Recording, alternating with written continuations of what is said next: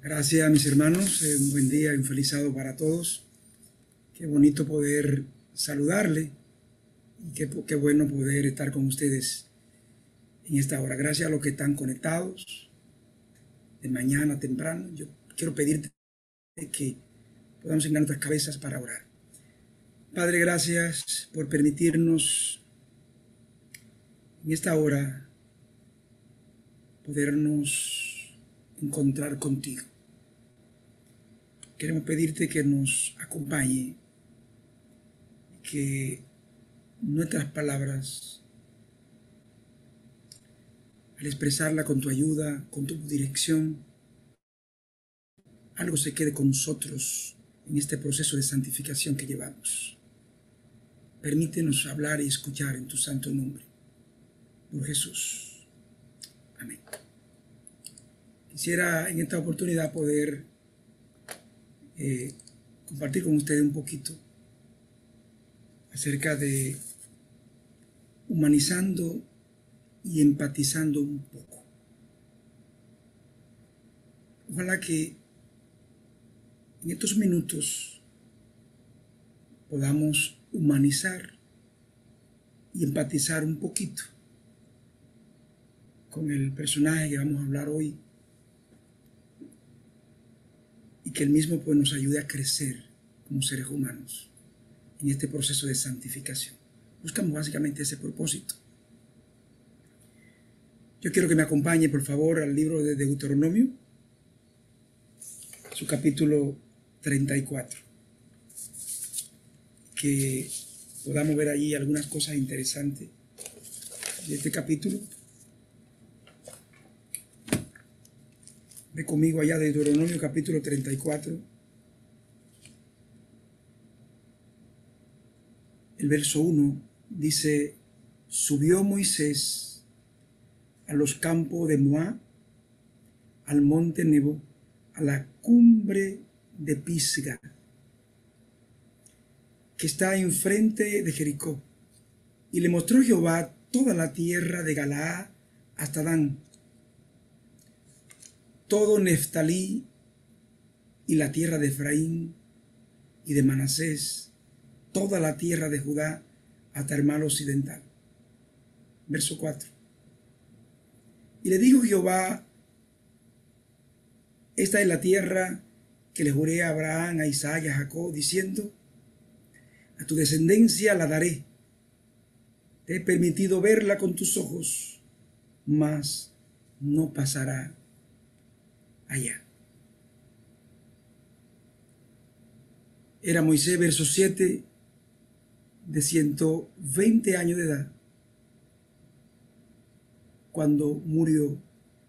Sus ojos nunca se oscurecieron ni perdió su vigor. Si nosotros leemos este texto, porque nos encontramos un día con él y no vemos el contexto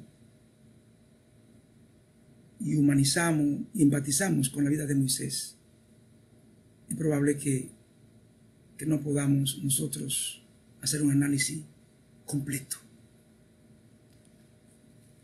Yo quiero en esta mañana que tú puedas empatizar un poquito con la vida de Moisés. Porque estar en esta condición con 120 años, luchar por sueños, por objetivos que a veces no están afines con Dios. Pero yo quiero en esta hora que podamos recorrer con Moisés un poquito su vida. Y quiero decirte que para humanizar y empatizar, tenemos que conocer y entender a Dios, como dice el libro de Jeremías, capítulo 9, verso 24. Alabes en esto, dice el Señor. Si en algo tú quieras alabarte, alábate en conocerme y en entenderme que yo soy Jehová, que hago misericordia. Dice también juicio y justicia en la tierra, porque esa cosa quiero, dice el Señor. No es tan fácil entender y conocer a Dios como lo conocía y lo entendía Moisés. Yo pienso que en la vida cristiana no es la cosa más linda y más hermosa que tenemos los seres humanos, es de conocer y de entender a Dios.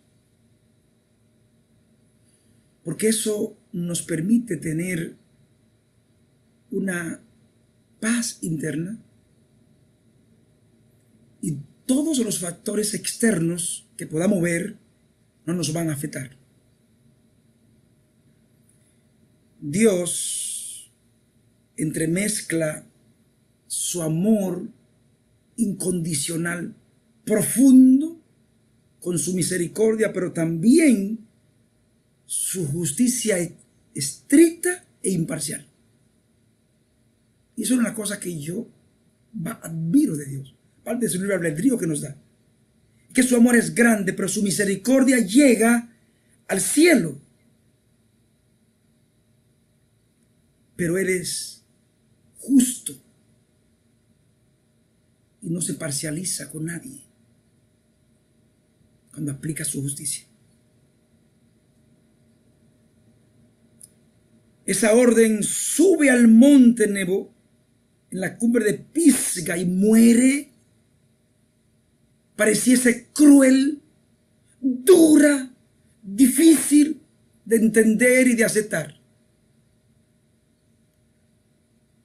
Cuando vemos las últimas palabras en el capítulo 32, le dirigió al pueblo, cuando le dijo, ¿Quién como tu pueblo, salvado por Jehová? Escudo de tu socorro y espada de tu triunfo. La espada del triunfo nuestra y de su pueblo era Jehová. Y después subió solitario y silencioso y contempló la tierra prometida que Dios le había ya ofrecido como heredad a Abraham, registrada en Génesis 12.7, registrada también cuando se la prometió a Isaac en Génesis 26.3 y también a Jacob en Génesis 28.13. Pero si tú no humaniza con Moisés y empatiza con él y entra en lo que es la misericordia de Dios, y el juicio de Dios y su justicia, nos quedaremos cortos. Imaginémonos por un momento la frustración humana del ser humano, Moisés, ahí arriba, en la cumbre de Pisga, en el monte Nebo. Hizo un recorrido contempló la tierra. Y a veces Dios nos permite tener tiempo para hacer arreglos. Y uno de los arreglos más extraordinarios que Moisés hizo ahí arriba fue tener un profundo arrepentimiento mental a esos niveles de Moisés con Dios, a esos niveles profundos de hacer audiencia con Dios en la cámara, en secreto con Él, tiene que ser mental. Porque una de las ventajas que tenemos nosotros es saber que Dios sabe todo lo que el enemigo sabe, pero el enemigo no sabe todo lo que Dios sabe. Y si nosotros nos conectamos y hacemos sinapsis con nuestros neurotransmisores, con Dios en oración mental y Él con nosotros. Entonces, Él puede enseñarnos, como dice Jeremías 33.3, cosas grandes y ocultas que nosotros no conocemos ni vamos a entender. Por eso, la comunión íntima de Jehová, según el Salmo 21.14, es con los que le temen, los que le respetan, los que los honran, los que lo distinguen, lo que lo ponen por encima de todo Dios. Y en esa cumbre de la montaña, solo con Dios, hizo arreglo, pero también lo humano sale. Pensó, como en vista panorámica, el reinado de Egipto que le tocaba como nieto adoptivo del faraón. Quizá pensó cómo se preparó durante 40 años para ser un monarca extraordinario. También pensó probablemente allí en su pueblo. Su madre, Jocabé, le contó cómo su nombre sacado de las aguas, cómo se le cuidó, se le escondió por tres meses. Y cómo Dios lo dirigió a la corte del palacio.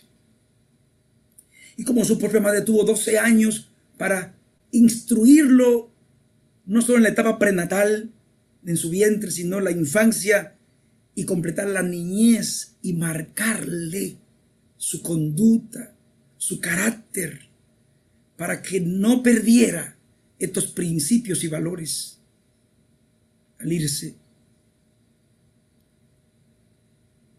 a la casa del faraón. Y a veces no entendemos, a veces no empatizamos y humanizamos con el ser humano, ni a veces con Dios. Y no podemos ver la misericordia de Dios. Quizás Moisés tenía una lucha con la religión, con las enseñanzas. Se veía atrapado allí con un pueblo a la que necesitaba tener lealtad y que estaba esclavizado. Y esa lucha a veces la tenemos también nosotros. Quizá pensó todo lo que perdió. Cuando por defender a su pueblo le quitó la vida a un egipcio y pensó que nadie lo vio. Como a veces pensamos nosotros que nadie nos ve cuando pensamos o cuando accionamos o cuando somos bombardeados sensorialmente por los sentidos nosotros solos pensamos que nadie nos ve, pero hay un vigía silencioso que está con nosotros, observándonos.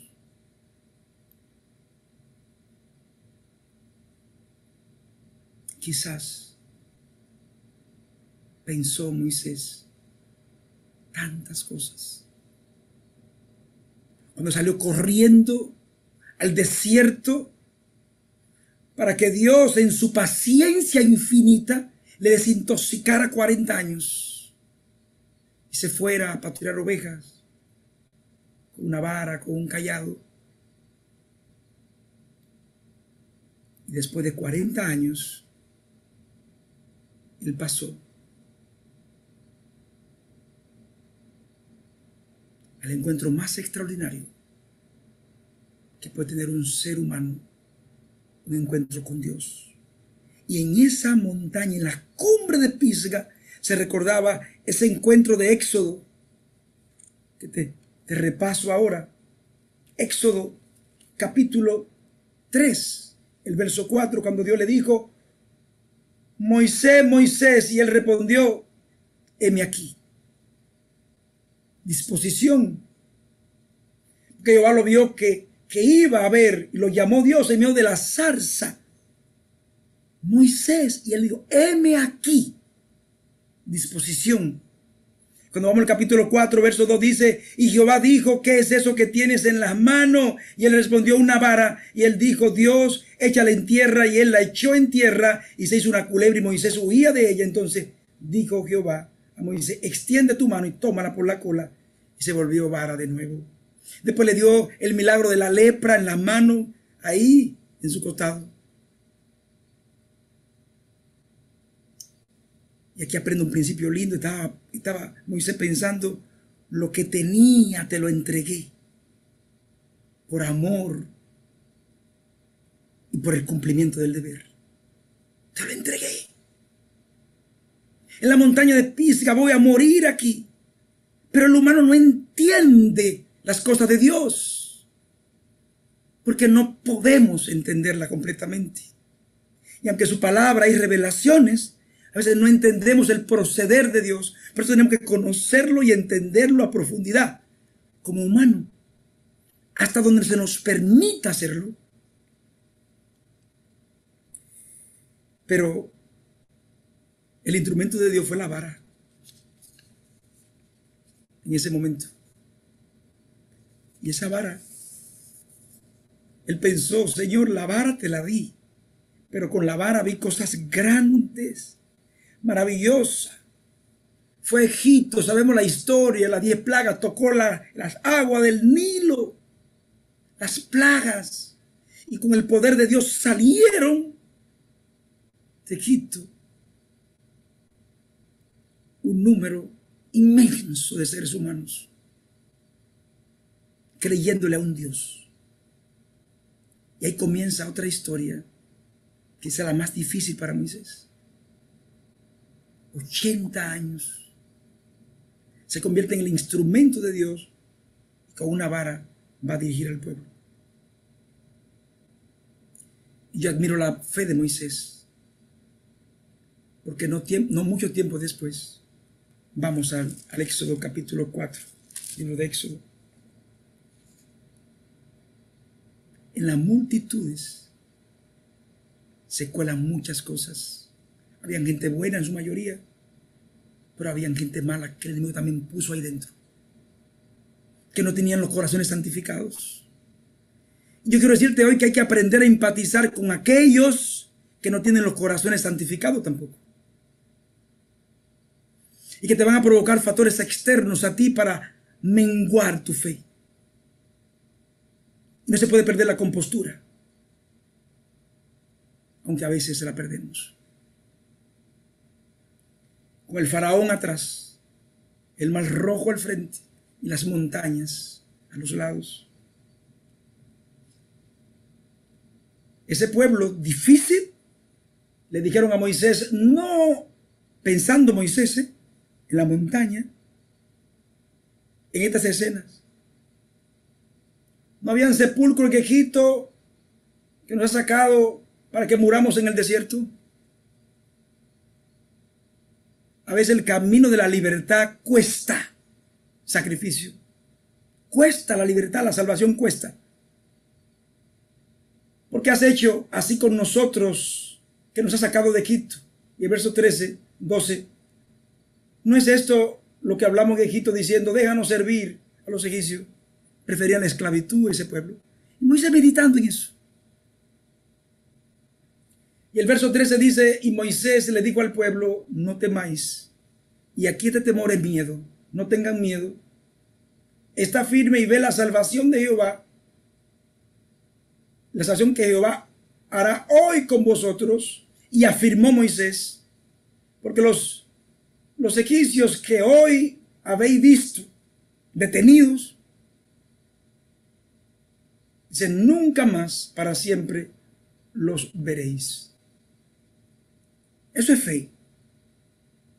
Eso es ver más allá. Y entonces en el verso 14 dice, Jehová peleará por vosotros, vosotros estéis tranquilos. Entonces Jehová dijo a Moisés, ¿por qué clamas a mí? Di a los hijos de Israel que marchen y tú alza el instrumento, la vara. Y extiende tu mano y abre el mar y divídelo y entren los hijos de Israel por medio del mar en seco. Se pensó en esa, en esa escena gloriosa, extraordinaria.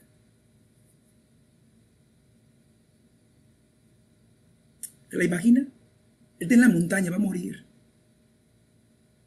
¿Cómo es posible que tú dijiste, déjame raer por el pecado que cometieron?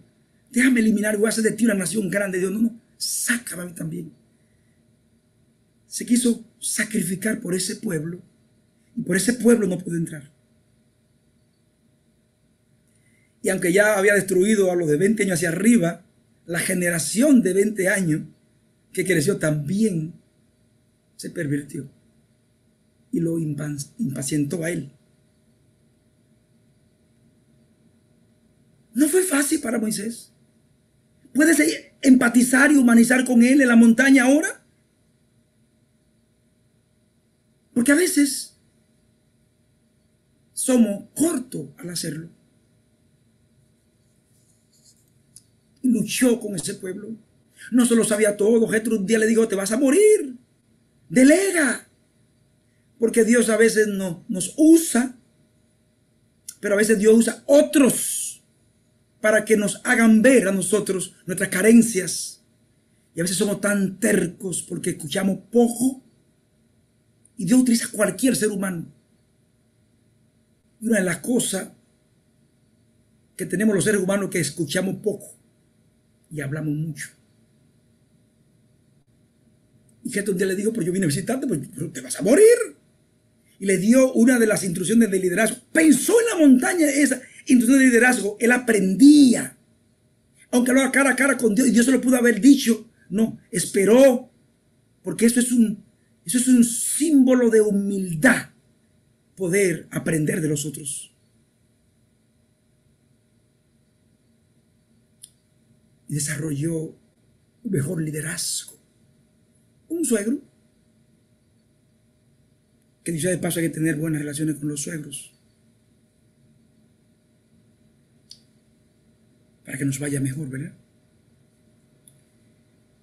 Yo quiero decirte en esta hora que quizá Moisés pensó en un momento difícil, de tanto recorrer, de tanto ir y venir, Pidieron agua un día y él le dijo, golpea la roca como un símbolo de Cristo y salió agua. Ese mismo Cristo que se le apareció en la zarza, el que salía como un símbolo de él mismo, esa agua de vida que le dio a la samaritana, ese maná que descendía por 40 años y se mantuvo, esa sombra en el día y esa, y esa, esa luz de la noche. Cristo estaba en el campamento con ellos. Nunca lo abandonó. Pero yo quiero que meditemos con él porque Moisés está en la montaña. Y quizá pensó en lo que pasó con él. Para ti quizá un pecado insignificante. Para Dios no. Acompáñame al libro de Números, capítulo 20. El pueblo había ido a donde Moisés, como siempre, a quejarse. Tengamos cuidado con las quejas que nos hacen y que hacemos. Porque nos pueden quitar la tonicidad y nos pueden descontrolar nuestras emociones y dejar de que nuestro pensamiento pase por la razón y no sean controlados por la emoción. Ojo aquí. Moisés recibió la instrucción de Dios en el capítulo 20, verso 8. Toma la vara y reúnete, la misma vara, ¿eh? Y reúne la congregación, tú y Aarón, tu hermano, y hablad a la peña a la vista de ellos. Hablad a la peña. Tenemos que tener cuidado cuando hablamos.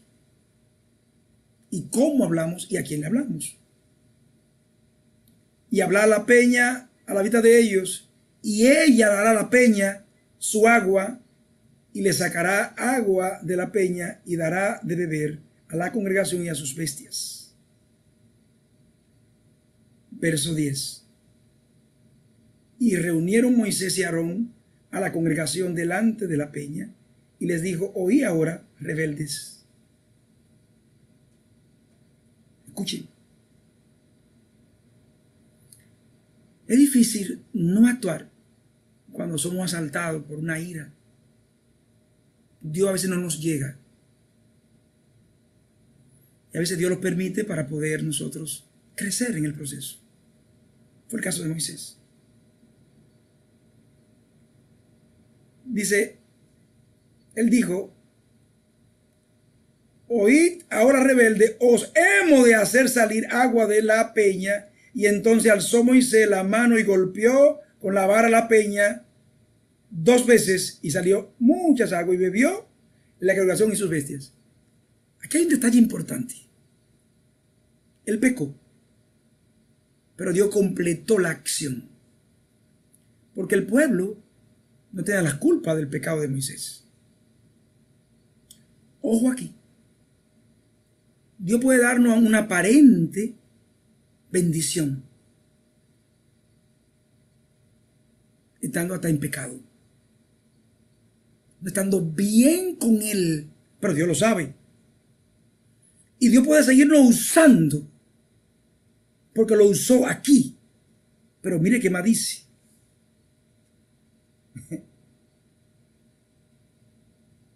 Verso 12, y Jehová dijo a Moisés y Aarón, por cuanto no creísteis en mí para santificarme delante de los hijos de Israel, por tanto no meteréis esta congregación en la tierra que les he dado. Estas son las aguas de las rencillas. Por favor, vamos a la escena ya. Moisés está en la montaña de Pisca, en el monte Nebo. Él está recorriendo todo esto. Señor, ¿cómo es posible que 40 años en el desierto, con la gloria de la ley de Dios en el Sinaí, y después tuviste que dármela de nuevo, que hablaba cara a cara, que tuvo que llevar 70 ancianos para que tú le dieras de lo que yo tenía para que ellos también ayudaran? Yo que te tuteaba, ¿por qué tú no pasaste en alto esto? Vamos a humanizar con Moisés, el humano, es normal esto. Y vamos a empatizar con Él un momento. Pero vamos a entender a Dios, su amor, su misericordia, su juicio y su justicia. Son imparciales. No se negocia. No importa quién sea. Aún Daniel, Daniel capítulo 9, que el ángel descendió en fracciones miles. No sabemos la distancia del cielo a la tierra, que son miles de millones de años luz, y descendió. Dios nos socorre al instante, pero ni aún así su justicia es imparcial. Y está dolido.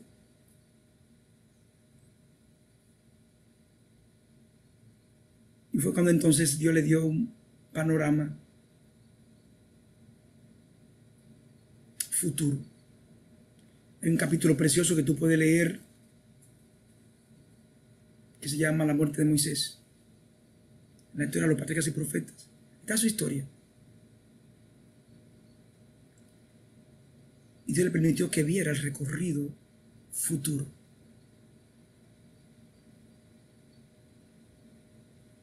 El nacimiento del Mesías. Lo que Cristo iba a pasar en el Gesemaní por ese pueblo. La segunda venida de Cristo hizo un recorrido para calmarlo. Fue una visión que le permitió ver ahí en la montaña. Y eso lo calmó. Eso le dio paz. Le dio el privilegio de ver el futuro. Y el destino final. Luego le dijo, muere. Y Dios le paró el corazón a Moisés. Es mejor que no paren el corazón, hermanos, salvo que perdidos.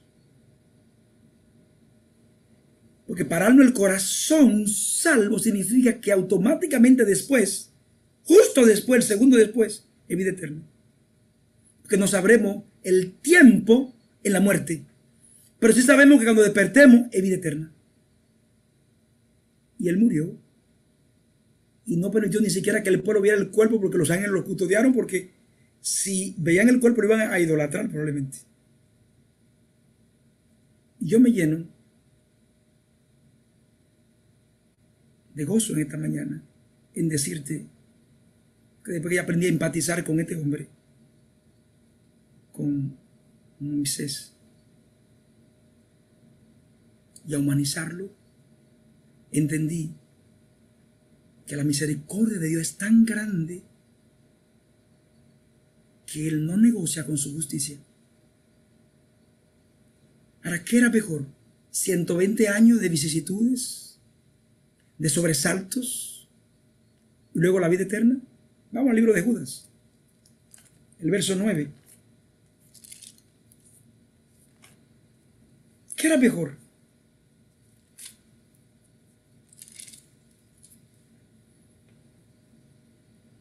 Aquí hay un detalle importante en el verso 9 de Judas.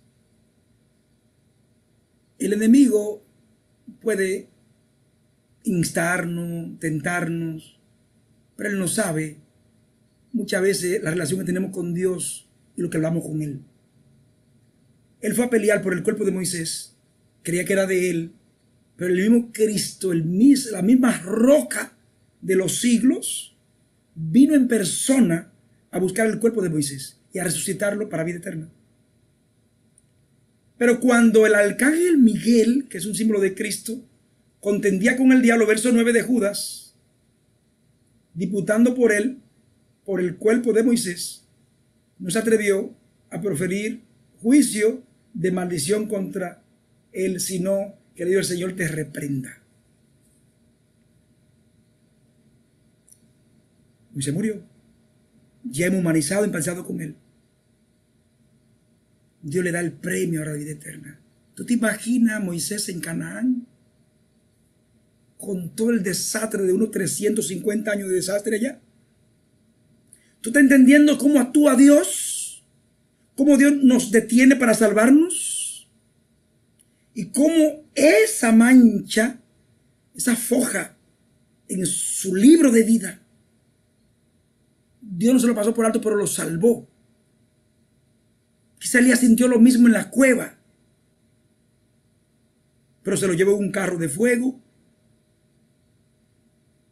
Dios usa a los hombres hasta donde se permiten, hasta, donde ellos permiten que Dios lo use. Pero también Dios acepta nuestras debilidades. Como dice Filipenses capítulo 3, del 12 en adelante, aunque nuestra vida es una vida perfecta e imperfecta, es perfecta cuando estamos en la presencia y en la cumbre de la montaña con Dios. Es imperfecta cuando nosotros actuamos como seres humanos con nuestros defectos y nuestras carencias. Dios es extraordinario.